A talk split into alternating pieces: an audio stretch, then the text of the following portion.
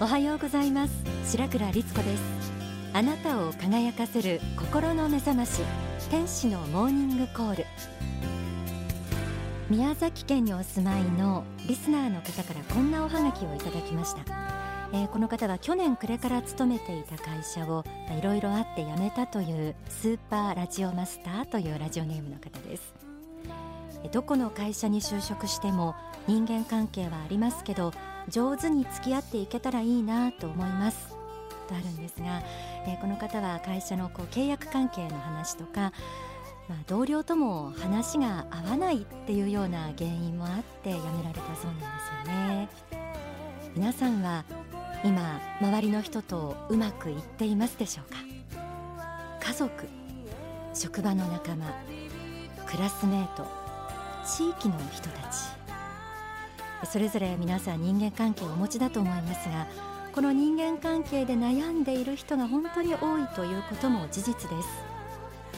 つかず離れずの程よい距離を保っていられるなら、まあ、大したトラブルも起きないと思うんですが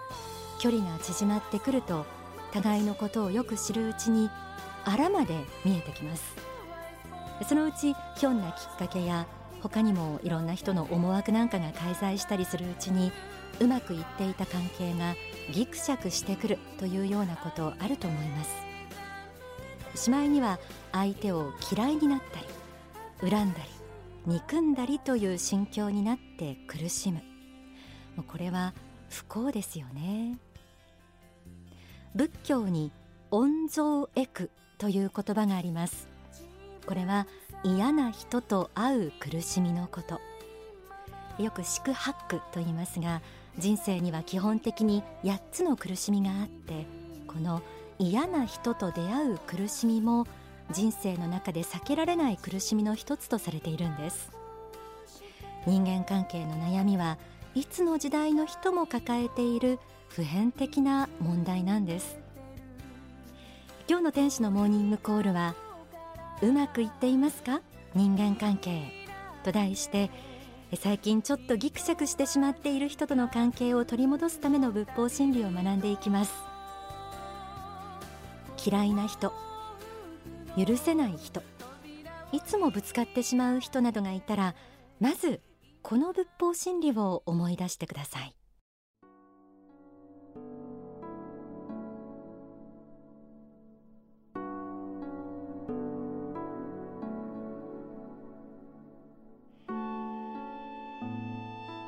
自分の自由にならないことの最たるものは他人の気持ち感情です。これは本当に自由にならないところがあります。他人に対してアドバイスをすることはできますがそれで相手を変えることができるとは限りません。しかし自己の感情は自分で投与することができます。それぞれの人間には自由意志が与えられていて自分の心をどう作りどう行動していくかということは各人に任された権限であるのです。人間には他の人間に影響を与えること。その人を変えるための素材材料を与えることはできます。しかし根本的に自分の心を変えるのはやはりその人自身なのです。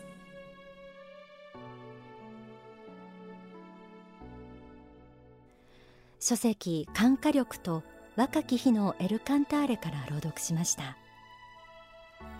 相手が悪いと思うとその相手を責めたくなる。その相手にあなたのここが悪いんだということを分からせたくなる。もしそんな自分がいることを発見したら思い出したいのはこの仏法真理です。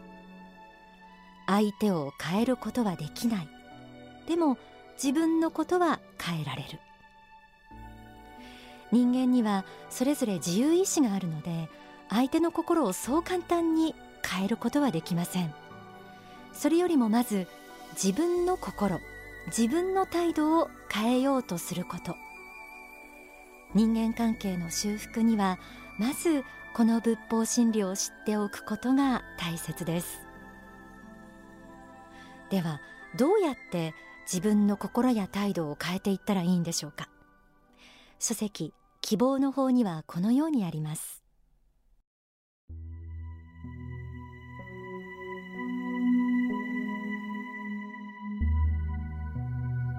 人間関係がうまくいかなくなってきた時には原点に帰り初心に戻って自分を厳しく見つめ直す必要があります。また他人に対して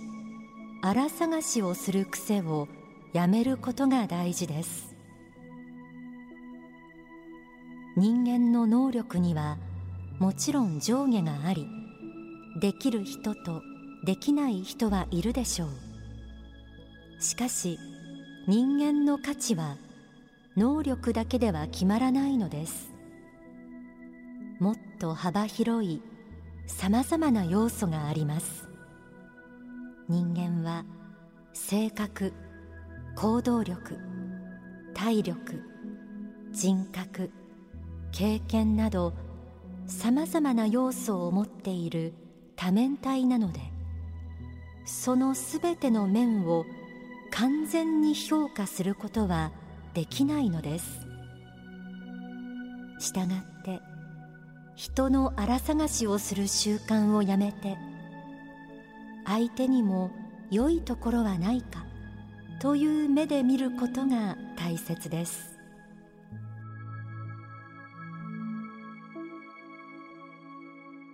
自分がそうであるように他人もいろんな面を持っています。なのに今見ているのは相手の嫌な一面だけということもあります。相手の荒探しをやめて良いところを見つけていくことが大切だとありました。いつしか相手の荒探しをする自分になっていませんでしたか？相手の足りない面だけを取り上げてあの人はダメなんだと全面否定をしていなかったでしょうか？でも相手だって人間です。自分が完璧ではないように相手も完璧ではありません。本当は相手にだっていいところがあるはずなのにそれを認めていなかったのは自分の責任なのかもしれません。書籍幸福の法にはこのように説かれています。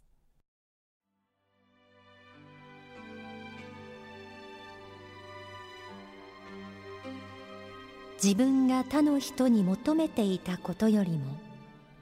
自分が他の人にしてあげていなかったことの方を考えることです。例えばこの上司は自分を評価してくれなかったと長い間ずっと恨みつらみに思っているとします。その時に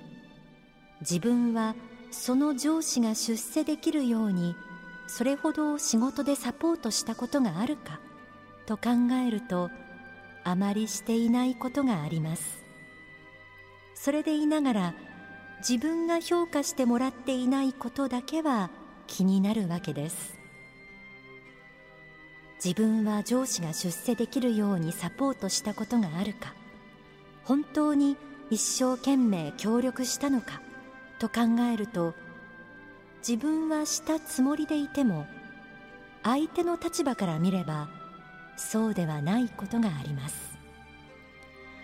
他の人の立場に立って相手から与えられていないことよりも自分自身が相手に与えていないことなしていないことの方を考えそれに対して深い反省をし行動することです。あの人は全然私の気持ちを分かってくれていないと不満に思う前にあなたは相手の気持ちをどれだけ分かっていたでしょうか？分かろうとしていたでしょうか？相手だって人間ですから調子のいい時だけではなく悪い時もあります。見えないところでいろんな事情があるのかもしれません。そんな配慮もせず一方的に相手を責めてしまってはいなかったでしょうか。相手に何かを求める前に自分は一体相手に何をしてあげたのかを考えてみること。そうすると相手のことをそう簡単には責められなくなります。もし今ぎくしゃくしてしまっている人がいたらあなたの心と行動次第で関係の修復は可能なんです。書籍超絶対健康法と幸福の法にはこうあります。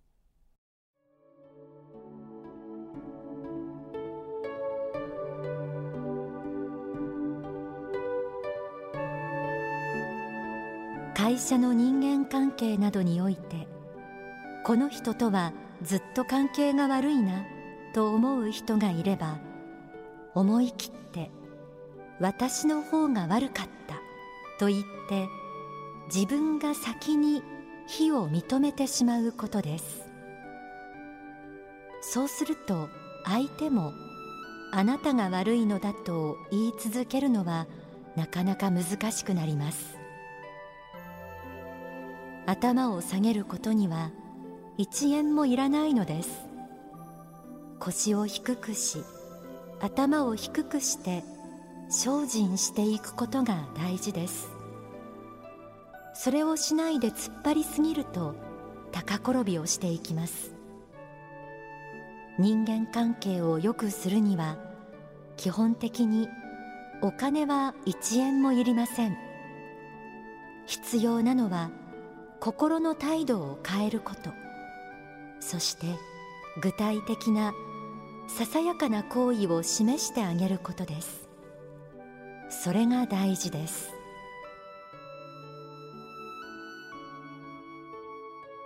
あの人が悪いんだと繰り返し心に思ってどれだけ突っ張っていても結局一番苦しいのは自分自身なんですよね。少なくとも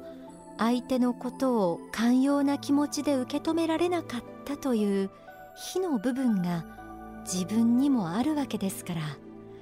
どちらかが一方的に悪いというわけではなくおあいこです。自分の非を認めるというのはある種勇気のいることです。この勇気はでも出してしまえば一瞬にして状況が好転することも多いんです。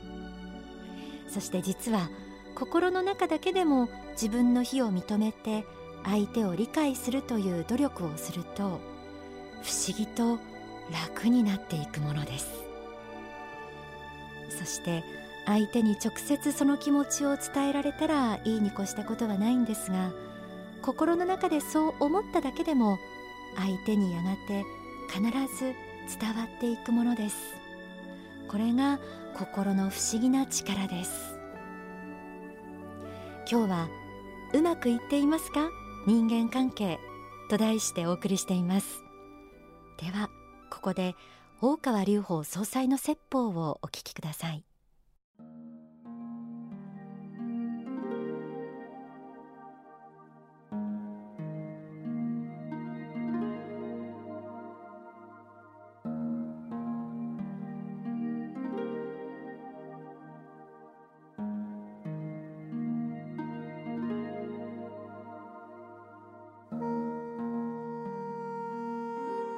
ね、自分はもうあの人を憎んでどうしても一生憎み続けたいと思ってたけども、まあ、これ以上やってももう、ね、自分としても苦しいしでそういう人を憎んでると体の調子も悪くなります。大抵ね体の調子も悪くしないし憎まれてる人も調子は悪いですね。両方悪いんですけどもね人から憎しみを受けてる人も調子悪いけど憎んでる人もやっぱり調子悪いです。だから自分自身のためにも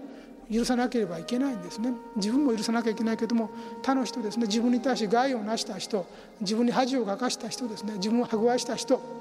ですね侮辱した人いましょう。確かにそういう方はたくさんいます。ただ許さなきゃいけないんですね。もう1年苦しんだ3年苦しんだ5年苦しんだもう十分です。許さなきゃい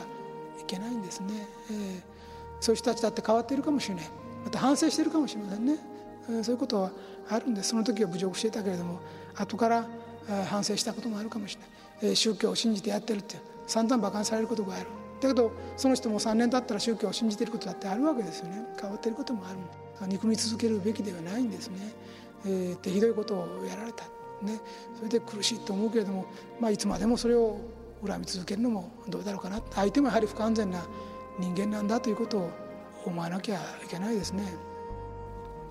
ですからそう失敗とか人の侮辱や軽蔑迫害等を受けて発奮するっていうのは非常に人生の時代転機でそれもいいことですけども一定の年数経ったらやはり時効をかけなきゃやっぱりダメですね。時効をかけなければやっぱりこの苦しみが残りますし、えー、やっぱ人を憎んだり恨んだりしている気持ちが残ってる人ってやっぱりどこかですねあのよろしくないものがありますね。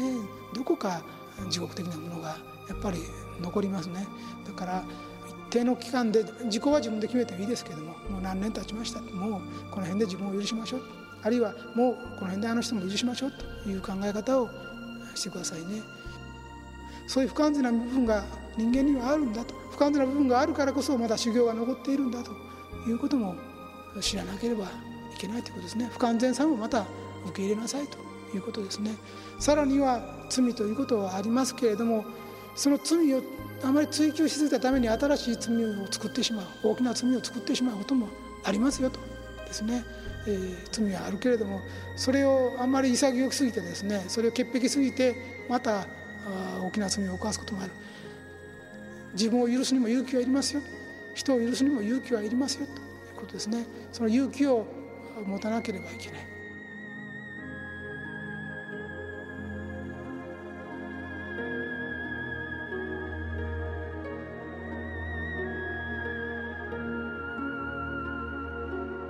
聞きいただいた説法は書籍大語の法に収められています。幸福の科学では愛の教えを大切に学びます。そして愛にも発展段階があってまず愛する愛。次に生かす愛。そして今の説法にも出てきた許す愛というのがあるんです。恨んでいる相手を許すこと。これを一生のテーマとして生きる人もたくさんいるんじゃないでしょうか。許す愛というのは実際取り掛かるととても難しい心境です。でも許す努力を放棄してしまったら自分自身も苦しいまま来世に同じ苦しみを持ち越すことにもなるんです。この難しい許すということを少し頑張ってみようかなと思ったらどうか仏や神の御心というものに思いを馳せてみてくださいこの許す愛ができるようになるには信仰心がとても大切になってくるからなんです